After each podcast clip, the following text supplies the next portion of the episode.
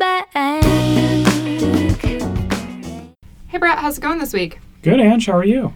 Good. Well, that means it's another episode of Money in the Bank, the podcast where we talk about all things related to personal finance and whatever we decide to get up to. So, this week is one of my very favorite topics ever. Can you guess what it is? Compound interest. Yes. All right. All right. I'm on a roll already. For your trivia question, how many people in America do not know what compound interest is? Uh, 57%. 70%. That's what I said. I feel like we're failing. Oh, that's pretty. That's, That's pretty a bad. lot of Yeah. people. So, everyone listening, So don't turn this episode off. This is the most important episode we've ever done. All right. So does that mean they just don't have bank accounts, or what does that mean? May, they might have bank accounts, but they don't understand what's going on in They, there. they don't know why people are just giving them extra money at the end of the year. Like, They have no idea. Extra money coming from? Might, Um, might not even know that the money is increasing at the end of the year. I guess. Yeah. Right. So before we do um, a deep dive into this, I did want to mention a couple things. So a few of you have reached out to me recently and um, actually sent me some typos that I've had on our website. So thank you very much. I appreciate um, whenever people catch my errors. I'm more than happy to fix it as soon as I can. And I just wanted to quickly mention we do have a referrals tab on our website. So if you go to moneyinthebankpodcast.com, there's a referrals tab. We don't get paid to put anything on there, but if you use our links, we do sometimes get a kickback, not for all of them, just for some. But there is one, um, I guess, website on there that we have used for a long time, and it their sign up is expiring soon. So the program is going to still exist, but I don't know like how easy it will be to be able to refer people. So that is for Prolific. So we use that as like a survey taking website, and it's the one that we've found typically gives us the best payout. Right. Yeah. Easy. Easy surveys. Best. You know, monetary return at the end of the day for per survey. Yeah, Um, so I know I was just doing a couple the other day that were literally like seven to 10 minute surveys, and it was like a dollar. Mhm. So, not a lot of work. It's a good payout. I typically average about $30 a month, so not like, you know, setting any records, but it's a nice little bonus, I guess. Right. It's a nice little alternative to just like browsing Facebook or Instagram or something, right? Yeah. For 10 minutes. So if anyone's interested, you can still hop on over to our website right now, click referrals. Prolific is still on there. I believe it will it will be up until mid March. So, you know, if you're interested in kind of another way to make some money online, that's a good way. Again, no pressure. I just wanted to highlight that since I have been getting a couple questions about it lately. So, um, and feel free to check out the rest of our referrals. I know Mint is on there, which is something we've used and loved. Uh, I know Personal Capital is up on there and all sorts of fun software that we actually genuinely use and enjoy. So. Right. And it's all free. Like we don't pay for any weird software or anything. Yeah, nothing on there will cost you money. So, okay, back to compound interest. So, I really want to do this episode in a way that literally everybody can understand. So, I want to say that in the beginning because I think if people still have questions, if we say anything that is confusing, I would really like listeners to let us know. Um, because I think for us, sometimes we can get a little ahead of ourselves, maybe. Mhm. Um, so, what is compound interest? Brett, how would you define it? Uh, so you're you're loaning out your money by putting it in the bank to the bank, and the bank pays you some amount of money to borrow it. Correct. Right. So that's so at the end of the day, they're giving you money to let them borrow money. Yeah, so to, to say that in a different way, when you give a bank money, it's not like they just take your money. Let's say you give them a thousand dollars. They don't just like take that and Put it in the vault. put it in the vault, right? They loan that back out. So let's say that you put a thousand dollars in your emergency fund, but then you also have a house and you have a mortgage. Well, your money is basically getting loaned back out to you. So, so the bank is charging you, you will say four percent for your mortgage, and then because you know they have to pay their workers and everything, they can turn around and give that you know thousand dollars in that savings account one percent interest, let's say. Um, and they can do that because they're, you know, that that spread, I guess, is three percent to pay between the four percent you're paying for your mortgage and the one percent that they're paying for their savings account holders, and then that three percent covers all of their employee costs and all of that jazz and profit. and profit. Yeah. So, what?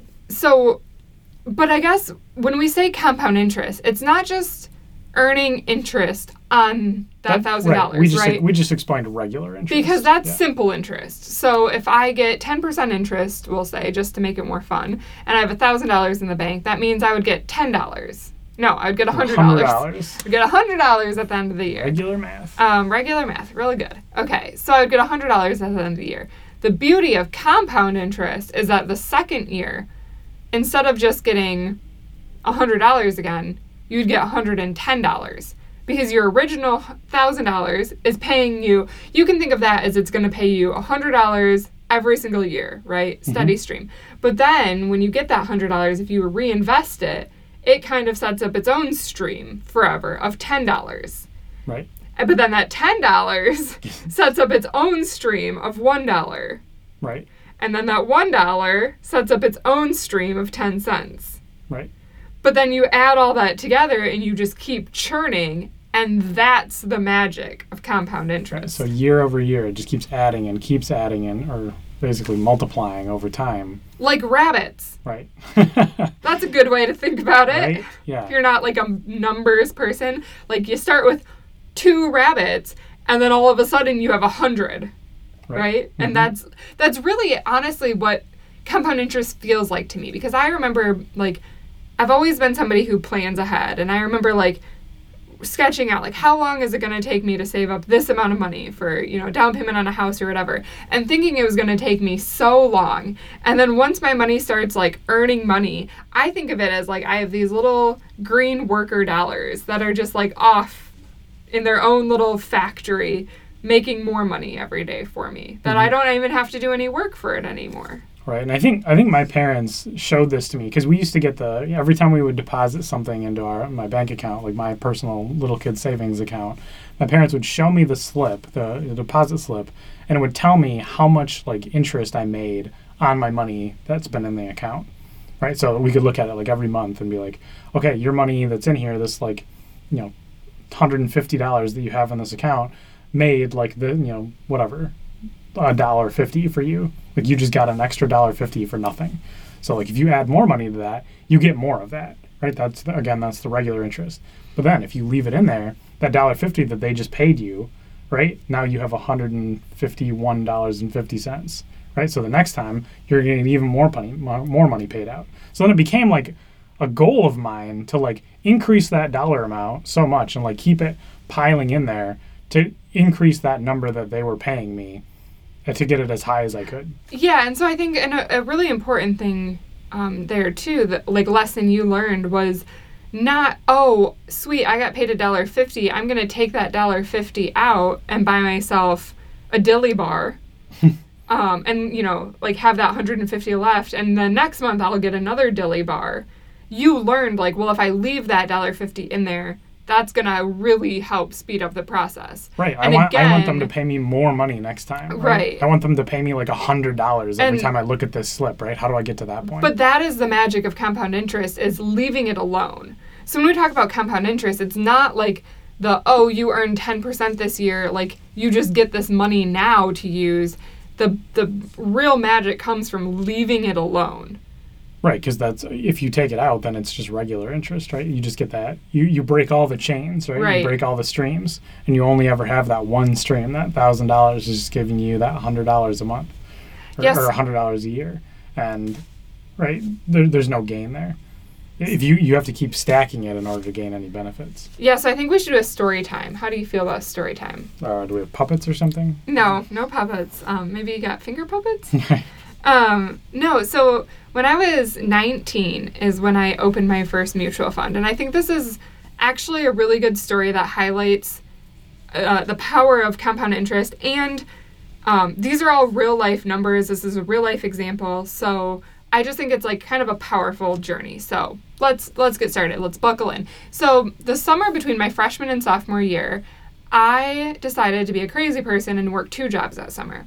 So I knew from the prior year, freshman year, that I spent about $4,000 between books, gas, going home on weekends, you know, fun little trips with my friends, going out to eat, whatever. That was like my annual budget at that time was $4,000, which is kind of amazing. Like I wish I could get back to that. Um, but you know, obviously that included room and board was covered, so it was that was just my spending money, I guess.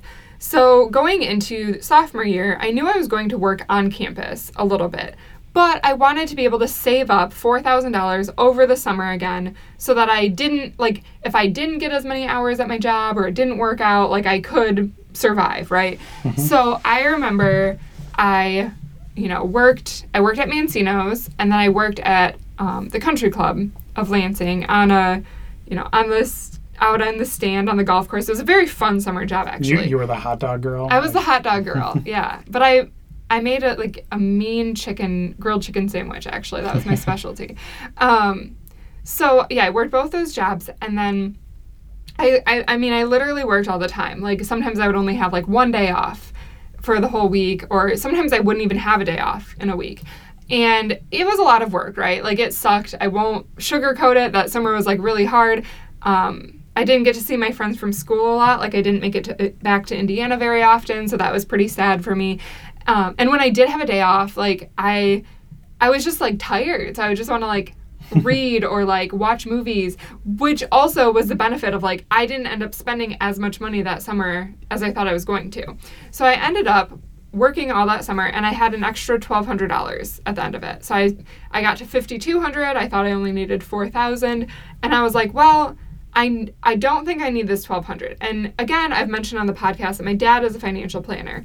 So he had the suggestion of like well you could put it in a mutual fund if you want to save it more for the future like if you know you don't need it but i was actually very apprehensive to do that so we came up with the bright idea that there was a cd that i could get that was only a six month CD. So if I got it in August, I'd have my money back in February. So let's say I get into second semester of school and I'm like, oh, you know, last year I only spent 4000 but this year things are different. My books are more expensive.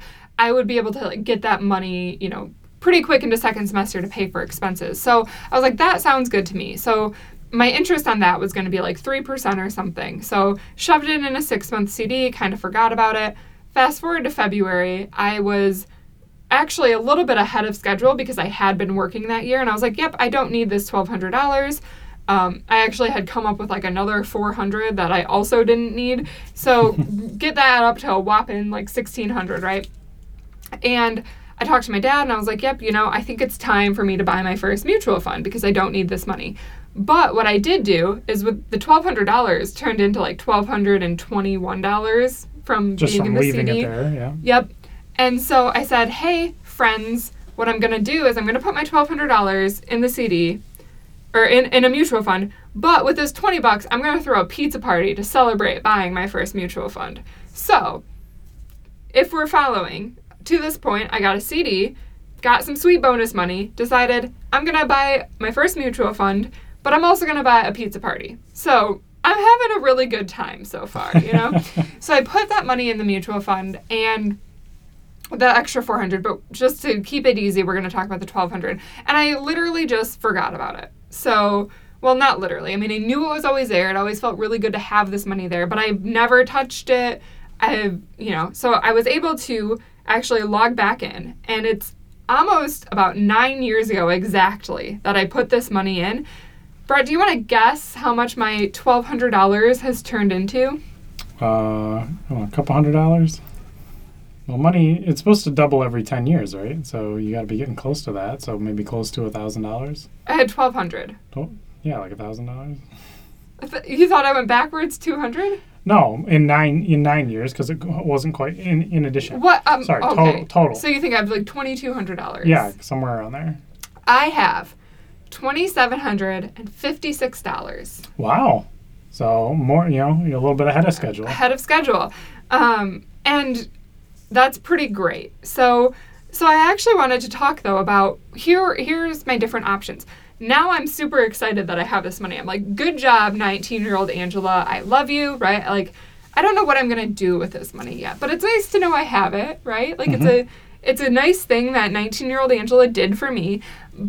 But what what were my other options, right? So I took that money out in February. I also remember sophomore year, I got invited to go on a spring break trip to Mexico, which would have cost right about $1200.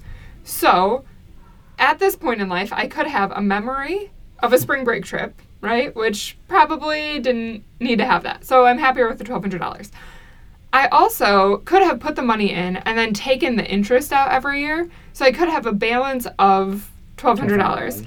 And let's say, I- you know, I averaged 9.3% interest, I think it was, but we'll round up to 10 just for convenience sake. So I'm basically making $120 a year on this money now. Mhm. So I could have six pizza parties a year, and I could have had that every year since then. Or, but instead I chose to let the money keep growing. So at this point, now I'm basically earning. So back then it was like $120 a year. Now I'm earning $270 a year. So like it's really kind of ramping up for me. So I wanted to share that example to show like the true power of compound interest. Right. And that's without adding anything else to it. I've never added a dollar All to you it. did was you added nine years ago, you just put this money in this account and then just never touched it. Right. So nine years ago, instead of going on a spring break trip, I put this money in an account, and now I have a basically source of income that is now at basically thirty-eight dollars a month ish, Mhm. right? Somewhere right around there. Um, and so now I could have a pizza party every month, right? so like that's the power of compound interest. You go from a pizza party One time. one time to a pizza party every month hmm and and then it'll just keep growing from here right so in another 10 years if i don't touch it that 2700 is going to be 5400 and and it's just going to keep going right? Right. And that's the rule, right? That's the rule of compound interest is it generally will double whatever amount, amount you put in, it will double after 10 years. right and so now 19 year old angela set up 65 year old angela in retirement to have like a pizza every day so you know right? But I, like genuinely, I mean that money, if I leave it until I retire, just even though that was before I started saving for retirement, before I had a 401k, that is allowing me like a really good source of income in retirement. Right. Because you're talking about 40, because you were 19, you said? I was 19. So you're basically 20 years old. And so if you're trying to like have that money when you're like 60, right? So you get 40 years I get four doublers. Yeah. So, Not a lot of people get four doublers. I mean, some people start saving for retirement in their 40s and they're only ever going to get two doublers. all right. So you got $10,000 out of it, right? Yeah. Right. Yeah. 12 to 2, 2 to f- to 5, 5 to 10. Oh, and then 20. Yeah. So 20. 20. 20. Yeah. There you go. So for putting, yeah, 19 year old Angela putting in $1,200, you end up with $20,000. Right. So so really the question we should start asking college students is is your spring break worth $20,000 instead of 1200, right? Right. Yeah. How, how, how valuable are those memories but when you're 60? Yeah. Yeah. So And not that you shouldn't ever go on vacation ever and you should be banking everything into mutual funds, but, right, don't jump on every single opportunity that comes up. Be very more, you know, be a little bit more selective and say, you know, investing is also an opportunity that you have access to. well, and maybe that's the point that I should bring up. This was one time in college. I didn't do this the following year. I you know, the following summer I worked at a job that was more high paying than the summer before. So between my freshman and sophomore years, I worked at two minimum wage jobs and I worked a ton to like accrue that much money. The next year, I basically like doubled my income because I got a really good internship and I was working 40 hours a week instead of 80 hours a week. So I had I didn't save as much that summer because I had more time to spend money. Like having time is a luxury that costs an enormous amount of money is is what I learned like that second summer. So I went back to school with about the same that I had the summer before because I just like wasted money that summer. The following spring break, I did go on a spring break trip. So I'm not even telling people like deprive yourself of this forever. It's literally I made like a one-time sacrifice at a young age Mhm. and I set myself up for a lot of success. Right. So, like, I think that's the really important lesson out of it, I guess. Like, you don't have to do this all the time. It's just like, you the, know, the more you do it, right, the more it'll snowball into like a huge benefit for future you. right. Right. And, you know, I think, I don't know, I guess I always learned at a young age, like, it takes money to make money. And that's really what compound interest is all about, right? Mhm. It's like the money that will continue making money for you.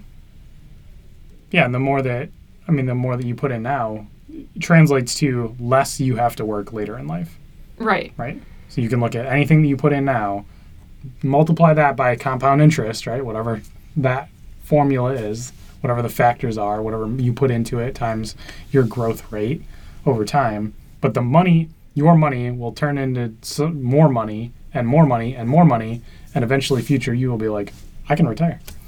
Yeah, or, you know, I mean, I think the other example is like, it always sounds so crazy to have to save up money for even closing costs on a house, right? Closing costs can be a few thousand dollars on a house on top of the down payment that you have to have. And I think that's another really powerful thing. So when I was 19 when I put this money in, if I would have done that when I was 20 and 21, let's say, so I had, you know, 3600 that I would have put in there instead of the 12,000 or 1200 then at this point instead of the you know 2800 i'm at i'd be at almost $10000 and that right there would be covering my closing costs on a house and a decent chunk for a down payment Mm-hmm. so I think like that's where it gets really important too. It's not always necessarily about super long term retirement, but we're also talking about midterm money here of like what are your goals in the next 10 to 15 years?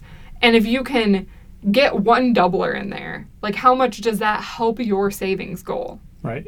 Because if you can go, right, it, new car is a great example. Instead of like throwing twenty thousand dollars at a you know brand new car or something, you know, if you can go ten years with like buying a used car or something way cheaper, or keeping the car that you have now and just making it work, then you can turn that twenty thousand dollars into forty thousand dollars, right? Right. It's a big number to try and just go after that'll just like poof into existence, right? If you can just like put up with like a little bit of you know voluntary discomfort, which we've talked about before, for for a little while. Yeah, and I mean that's really kind of the recipe for success in our opinion and how we've come to find a lot of success. You know, like I, I shared my example from college, but I didn't I didn't stop there, right? So I did that and then sure, like junior and senior year of college, I probably spent more money. But then when I graduated from college, I was like, okay, I knew what was up. I already have this mutual fund. I can start contributing it to ag- again, you know, now that I'm out of college and making money and like laying that foundation for myself it meant that I had a spot for my money to go when I didn't know what else to do with it, which is really important because otherwise, if you're like, well, I have all this money and I don't know what to do with it, you find ways to spend it. right? Uh, yeah, according to you know one of the episodes we just did, uh, I'm good at spending money on other people when I just don't know what to do with it, right? Yeah. well, and I remember when we started dating, you didn't. I feel like you weren't recognizing the full value of compound interest because you were not really invested in large interest bearing accounts. no, and I had I had never I had no experience with that, and I didn't have anybody telling me that that was like a good thing to do or like look at that in any way, right? That was just like a whole nother world to me at that point that I like had not accessed yet, Yeah. and now it's like the most important part of our like long term strategy. Right. So maybe we should talk about touch on that a little bit. So when we're talking about the magic of compound interest here, we you know threw around the idea that your money can double every 10 years. Right. But it has to be invested in the right vehicle. It's right. not going to do can't that. you can't leave it in your savings account that has like 0.01 percent interest, right? That doesn't work that way. Yeah, it doesn't just double overnight. So so we're talking about mutual funds. hmm And generally you can expect to get about 7% for a historic average in you know most index mutual type funds obviously performance varies don't shoot the messenger right um, so that's But the, the longer you leave that in there and don't touch it, the more it'll stabilize over time, right? Because it'll hit highs and it'll hit lows, but it like it always just kind of fluctuates around and comes back to normal. Right. Um, bonds, if you want to go that route, typically you're gonna, and these again vary with time, but you're gonna be more in the five, four to five, six percent range for bonds. And then if you peel back another layer, there's CDs, which is I mentioned I used one in college. Um, what that basically is is a savings account that gives you a little bit higher interest for the promise of you not touching that money. So it's advantageous for the bank because in a normal savings account, I might put $10,000 in there, but then say, you know, I'm like, "Oh, I'm going to go buy a car now." That's I was only leaving this money in there until I had enough to buy a car, and now that money's out. Well, then if they were loaning that money out, they have to cover that liquidity again, right? So it's riskier for them. Where in a CD, you're saying, "Yep, I'm going to put this $10,000 in and I'm not going to buy a car for 5 years." So I'll buy a 5-year CD and you can have this for 5 years. So the bank can formulate a better plan with that money, so they're willing to give you a little bit higher interest rate for that. So CD rates, I think right now you're going to see for for like a one year CD, we're going to see about two and a half percent. For a four year CD, five year CD, we might be up to closer to four percent. Yeah, and and that was my primary savings vehicle when I was a kid, right? If my grandma gave me money or birthday money or whatever, I eventually got like a thousand dollars out there, and they were like, "Okay, we're gonna put this in like a three-year CD, and or just to dip your toe in the water of like what things can do." And they're like, "Okay, after three years, like this thousand dollars is gonna turn into thirteen hundred dollars or whatever, right?" Um, and I was like, "Oh man, that's really exciting!" So then I just like locked that money up for three years in that CD, and I had a bunch of CDs, and they were all stacked together. And when you're a little kid, you like you don't need a whole lot of access to that money that often. So Right. uh, it's a good way to just like can keep keep building up wealth. But my CDs were at like seven and a half percent when I was when I was young. Yeah, right? but you're bragging when That's when unheard of stock now. no when mutual funds at that time were getting 20% though uh, yeah, well, I didn't know what they were because I was like twelve. so- well i know but i'm i'm still saying like we don't want to make the argument that cds No, are they're like not- this good investment vehicle because Right. they're not a They're, good they're investment not. vehicle They're not. You're not optimizing your profitability by using CDs, but right, it's a it's safe-ish to get started. If you if you're afraid to like get, jump in and start with mutual funds, and it's a tool. Like if you know yeah. you're gonna need, like for me, I used it because I was like, I might need this money in six months. You don't want to invest in mutual funds for just six months because if they f- can fluctuate more, right? So Mm-hmm. if they're down, then maybe you know that's not a good time to take the money out. But um, with CDs, it's it's good for planning. So and building a habit. and building a habit. So in my other example of like needing to buy a car, if you know I have this sum of money, my current car is going to last me for 3 years and then I'm going to need to buy a car, a CD can be a good option because you're going to get a little bit higher interest rate, you know your money's going to be safe, right? Um, so that's that's a good option. But again, it's all about we have all these different tools in our toolbox. Choose the right one, Yep. right? Um, so and and the other thing I will say is right now our bank account, our savings account is like over it's like at 2.3 or 2.4% now. And rate, it's like approaching the same interest rate as a 1 to 2 year CD. So then at that point, I don't want to lock my money up because I don't want to have this penalty if I decide I need the money sooner. So then savings a high yield savings account can also fill a gap, mm-hmm. right? Right. and and they would teach you kind of the same lesson as a kid of like you're still getting a lot of interest right but then you have a little bit more flexibility if you need that money Right. As a kid, though, I didn't have like because high yield savings account you need like a minimum of like ten thousand dollars. not for ally Oh, really? no minimum Oh, cool. yeah So, just use that all the time. so no excuse um, yeah so that we recommend ally there's no account minimums you can put well i think maybe you have to have $25 to open an account something like that um, but you know it's, it's not like a huge huge hurdle to barrier to entry Right. you There's can get no. in there's at no a decent amount. There's no weird fees, Yeah. and then you get, um, you know, two.